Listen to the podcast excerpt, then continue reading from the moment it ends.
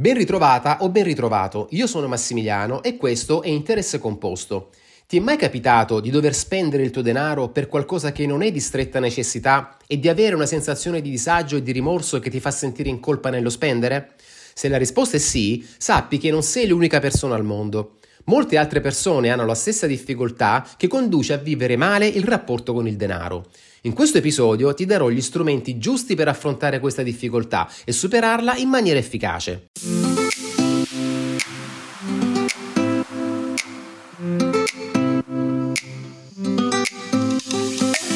Ciao e benvenuti a Interesse Composto, il podcast dedicato ai piccoli risparmiatori che vogliono imparare a gestire meglio i loro soldi per migliorare il loro benessere finanziario.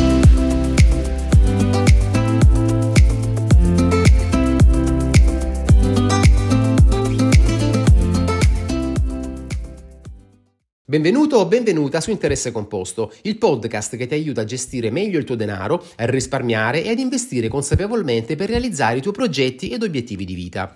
Posso dire con certezza di conoscere diverse persone che si comportano come se il denaro non avesse per loro alcun valore. Tempo fa una mia conoscente mi ha raccontato un episodio che delinea molto bene questo tipo di persone. Una sua parente molto stretta, per il sessantesimo compleanno del marito, gli ha regalato un Harley che da listino costa intorno ai 30.000 euro. E fin qui nulla di strano, considerando il fatto che parliamo di una famiglia di imprenditori di successo che non si fa mancare assolutamente nulla. Sono invece rimasto di stucco quando, invece, ho chiesto se il marito fosse un appassionato di motori e di Harley in particolare. Non ci crederei mai, ma la sua risposta è stata questa. No, e non ha mai guidato una moto in vita sua.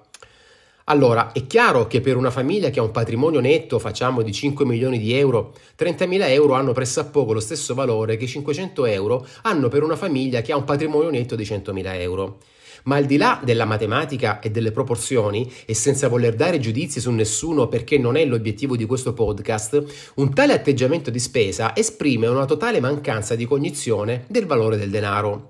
Accanto a questa categoria di persone ne esiste un'altra che invece ha una grandissima difficoltà a separarsi del proprio denaro, soprattutto quando si tratta di spendere per qualcosa che non è strettamente necessario. E questo succede anche se l'esborso è ampiamente alla loro portata. Questo tipo di persone, ogni volta che aprono il portafogli, si fanno mille domande per capire se possano permettersi o meno quella spesa, anche per cifre davvero insignificanti per le quali non ci sarebbe davvero nessun motivo di farsi tanti calcoli e rimuginare per ore o addirittura giorni su quella spesa. Queste persone vivono le loro spese con una costante ansia e un opprimente senso di colpa, nonostante spesso non abbiano nessun tipo di problema finanziario e nonostante quelle spese su cui stanno rimuginando migliorano in qualche modo la qualità della loro vita. Queste due tipologie di approccio alle spese che ti ho velocemente descritto rappresentano due comportamenti estremi. Uno in cui non esiste la benché minima considerazione del denaro e del suo valore, e l'altro in cui si vive ogni spesa che esula dallo stretto necessario con un costante senso di colpa. Te lo dico subito, entrambi gli atteggiamenti sono sbagliati, come d'altronde sono sbagliati tutti i comportamenti estremi ma ci fanno capire fino a che punto noi esseri umani siamo in grado di spingerci quando di mezzo c'è il denaro e le decisioni di carattere finanziario. Ed entrambi sono atteggiamenti ugualmente pericolosi. Il primo perché può portare a dilapidare intere fortune, come è accaduto a tantissimi personaggi del mondo dello spettacolo e anche a famiglie molto più normali, ma con uno stile di vita fuori da ogni logica. Il secondo perché impedisce di godersi la gioia di spendere per beni, servizi ed esperienze che migliorano la qualità della nostra vita e quella dei nostri cari. Tuttavia, in questo episodio non voglio parlarti di chi spende senza la minima cognizione del denaro e del suo valore. Vorrei invece concentrarmi sul secondo di questi comportamenti, ovvero quello tipico di chi analizza nei minimi dettagli e da ogni angolazione ogni sua spesa, anche quella più insignificante per la sua situazione finanziaria specifica, e si pone costantemente mille domande del tipo: dovrei davvero comprarmi questo vestito? Ho proprio bisogno di una borsa nuova? Sarà il caso di andare nuovamente al ristorante? Prendo il caffè al bar o non sarà meglio prenderlo a casa? Insomma, domande di chi vive le sue spese in maniera ansiogena e con un senso di colpa e di rimorso costanti. Il punto è che questo problema molto spesso è totalmente indipendente dal livello del reddito familiare o dalla disponibilità finanziaria più in generale. Infatti questa condizione può colpire indistintamente persone con bassa disponibilità di denaro come anche persone molto ricche con redditi molto elevati e patrimoni consistenti. È naturale che tutti dovremmo imparare a spendere meglio il nostro denaro, questo è oltremodo evidente. Ma questo non significa farti prendere dall'ansia ogni volta che apri il portafogli o mettere in discussione qualsiasi spesa, anche la più insignificante. L'obiettivo di questo episodio del podcast è proprio quello di darti degli strumenti utili a farti superare questo blocco e riuscire a spendere senza rimorsi e senza sensi di colpa il tuo denaro. Il primo step per superare questa difficoltà è quello di dividere per categorie le tue uscite, in modo da far emergere le tre ragioni principali per cui sostieni spese o uscite più in generale. Normalmente le categorie per cui spendi il tuo denaro sono tre e sono queste. La prima è il risparmio, cioè la quota del tuo reddito che metti da parte per i tuoi obiettivi di vita e di investimento, come possono essere i fondi per le emergenze, eh, per la pensione, per gli acquisti programmati, per i viaggi, per l'istruzione di figli, per l'acconto per la casa nuova e cose del genere. La seconda categoria è quella delle spese essenziali. Il mutuo piuttosto che l'affitto, la spesa al supermercato, le bollette, i trasporti, l'abbigliamento di base. La terza categoria è quella delle spese non essenziali, come possono essere ad esempio le cene fuori casa, l'abbigliamento che esula da quello essenziale, le pay tv, hobby, divertimenti, sport, centri benessere e cose del genere. Vediamo ora nel dettaglio ogni singola categoria. Le spese essenziali sono costituite da tutte quelle spese che devi sostenere per soddisfare i tuoi bisogni primari. Avere un tetto sopra la testa, mangiare, vestirti, andare a lavorare, pagare le bollette. Di solito questa categoria non dovrebbe pesare più del 50-60% del tuo reddito, ma possono esserci casi di redditi familiari talmente bassi in cui le spese essenziali finiscono per pesare evidentemente molto di più. In questo caso non resta molto margine per il risparmio e per le spese dell'ultima categoria, ovvero per le spese non essenziali. Il risparmio, come abbiamo già visto nell'episodio 6 del podcast che ti consiglio di recuperare e di ascoltare, rappresenta la quota del tuo reddito che non spendi e che decidi di mettere da parte per i tuoi obiettivi di risparmio e di investimento.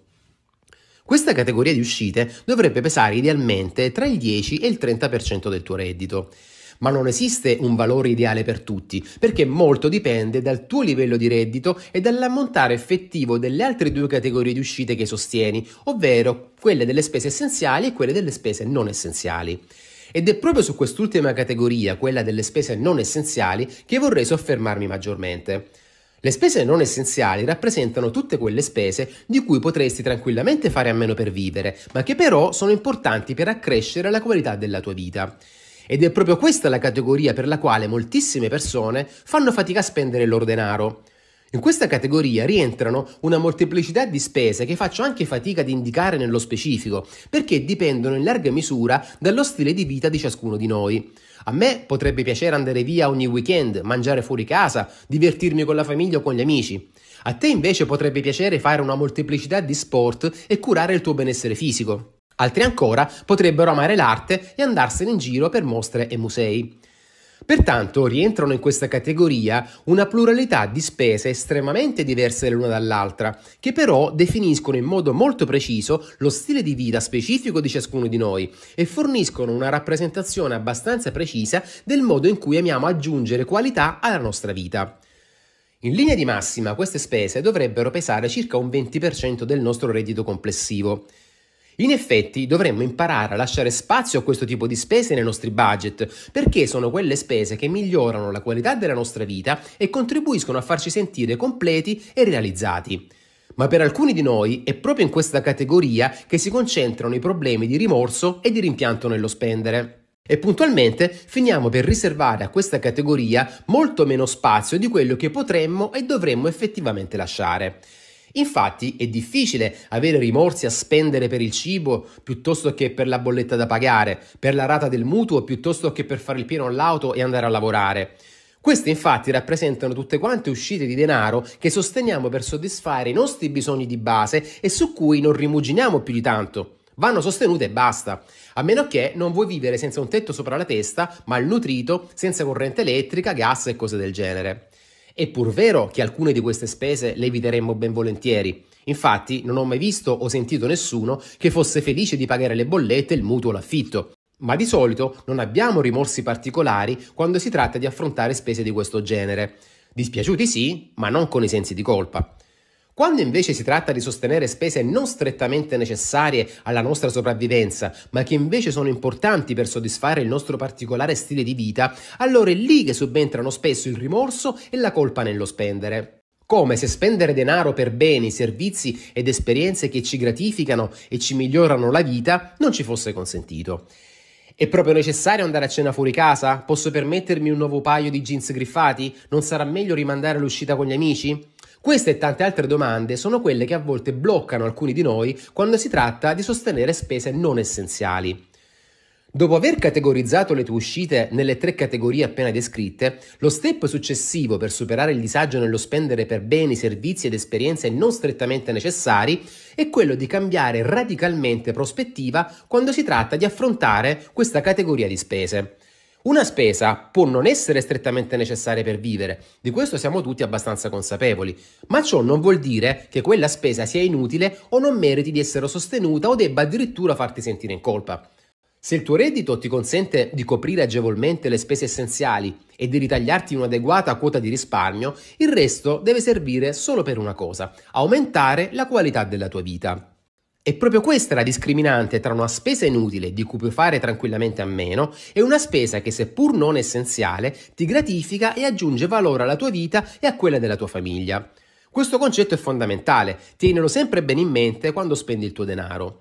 Se con il tuo reddito copri senza difficoltà le spese essenziali e risparmi in maniera congrua per i tuoi obiettivi di breve, medio e lungo termine, perché mai dovresti sentirti in colpa a spendere tutto il resto? In definitiva, i soldi dovrebbero essere usati come strumento per vivere la vita che desideri vivere. Questo è il punto. La parte difficile, quindi, non dovrebbe essere quella di spendere i tuoi soldi, ma quella di capire cosa vuoi realmente dalla vita. Una volta coperte le spese essenziali per vivere e messa da parte la quota necessaria al risparmio e agli investimenti per i tuoi obiettivi di vita, spendi tranquillamente il resto per tutto ciò che per te è davvero importante, che ti gratifica e ti fa vivere meglio. Fosse anche giocarti soldi al casino. Sì, hai capito bene, se la tua passione è giocare al casino, puoi e devi tranquillamente farlo con quello che resta del tuo reddito, una volta sostenute le spese essenziali e risparmiato in maniera congrua per sostenere i tuoi obiettivi di vita ed investimento. Questa è finanza personale, riuscire a pianificare oltre al necessario anche il superfluo. Ma per superfluo non intendo qualsiasi cazzata che ti venga in mente giusto per spendere i soldi, quello lo definisco spreco di risorse. Il superfluo che intendo in questo caso è quello che ti gratifica ed aumenta la qualità della tua vita. Non certo quello fine a se stesso come l'Harley regalata al marito a cui non piacciono le moto e di cui ti ho parlato all'inizio dell'episodio.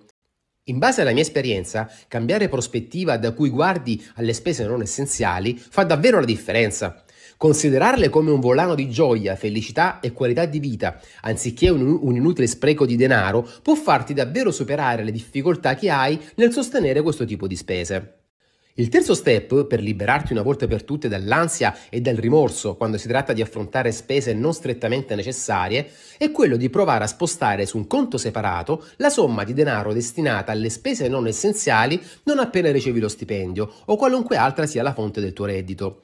Il fatto di avere il denaro dedicato a questa categoria di spese su un conto separato agevolerà moltissimo la propensione a spenderlo senza particolari rimorsi. Perché, in sostanza, una volta fuori dal conto che utilizzi per le spese correnti, è come se si trattasse di somme di denaro già virtualmente spese. Anche io utilizzo da tempo questa soluzione, dirottando mensilmente la quota del mio reddito familiare destinata alle spese non essenziali su un conto separato, conto a cui è collegata una carta di debito, un bancomat sostanzialmente, che utilizzo solo per quel tipo di spese. Puoi farlo semplicemente anche utilizzando una carta prepagata che ricarichi mensilmente della somma dedicata alle spese non essenziali. Un altro accorgimento che puoi adottare per superare la difficoltà a spendere per le spese non strettamente necessarie è quello suggerito da Nick Maggiulli, un consulente finanziario e financial blogger americano. Si tratta della regola del 2 per. Cosa dice questa regola? Ogni volta che spendi per qualcosa che non sia strettamente necessario e che magari ti fa sentire in colpa, prendi la stessa somma di denaro che hai speso e mettila sul conto destinato ai risparmi e all'investimento. Quindi, se acquistare un paio di scarpe da 200 euro ti mette addosso un senso di colpa e di rimorso, allora acquista tranquillamente le tue scarpe, ma metti da parte sul conto dei risparmi la stessa somma spesa per quelle scarpe. Questo ti farà ragionare su quanto desideri veramente qualcosa, quanto ti rende felice e quanto aumenta la qualità della tua vita. Perché se non sei disposto a risparmiare la stessa somma che spendi per acquistare le tue scarpe in questo caso, allora è meglio non comprarle. Perché probabilmente è una spesa che non ti rende così felice come pensi se non sei disposto a mettere la stessa somma da parte sul tuo conto dei risparmi. La regola, regola, del 2 per funziona anche se invece di risparmiare la stessa cifra che stai spendendo per un acquisto che ti fa sentire in colpa, donassi quella somma in beneficenza. Ovvero, acquisti le tue famose scarpe da 200 euro e contestualmente doni 200 euro in beneficenza. Questo non solo ti permette di aiutare gli altri, ma non ti farà sentire bloccato quando spendi per qualcosa non strettamente necessario che ti crea disagio e sensi di colpa. Ti posso garantire che iniziare ad inquadrare le spese nella giusta categoria, ovvero risparmio, spese essenziali e spese non essenziali, guardare alle spese non essenziali come strumento di miglioramento della qualità di vita, utilizzare un conto separato su cui far confluire la quota del tuo reddito destinata a questo tipo di spese o utilizzare la regola del 2 per ti aiuterà a superare la difficoltà di spendere denaro e soprattutto a farlo senza ansie o rimorsi particolari. Bene, anche questo episodio è giunto al termine.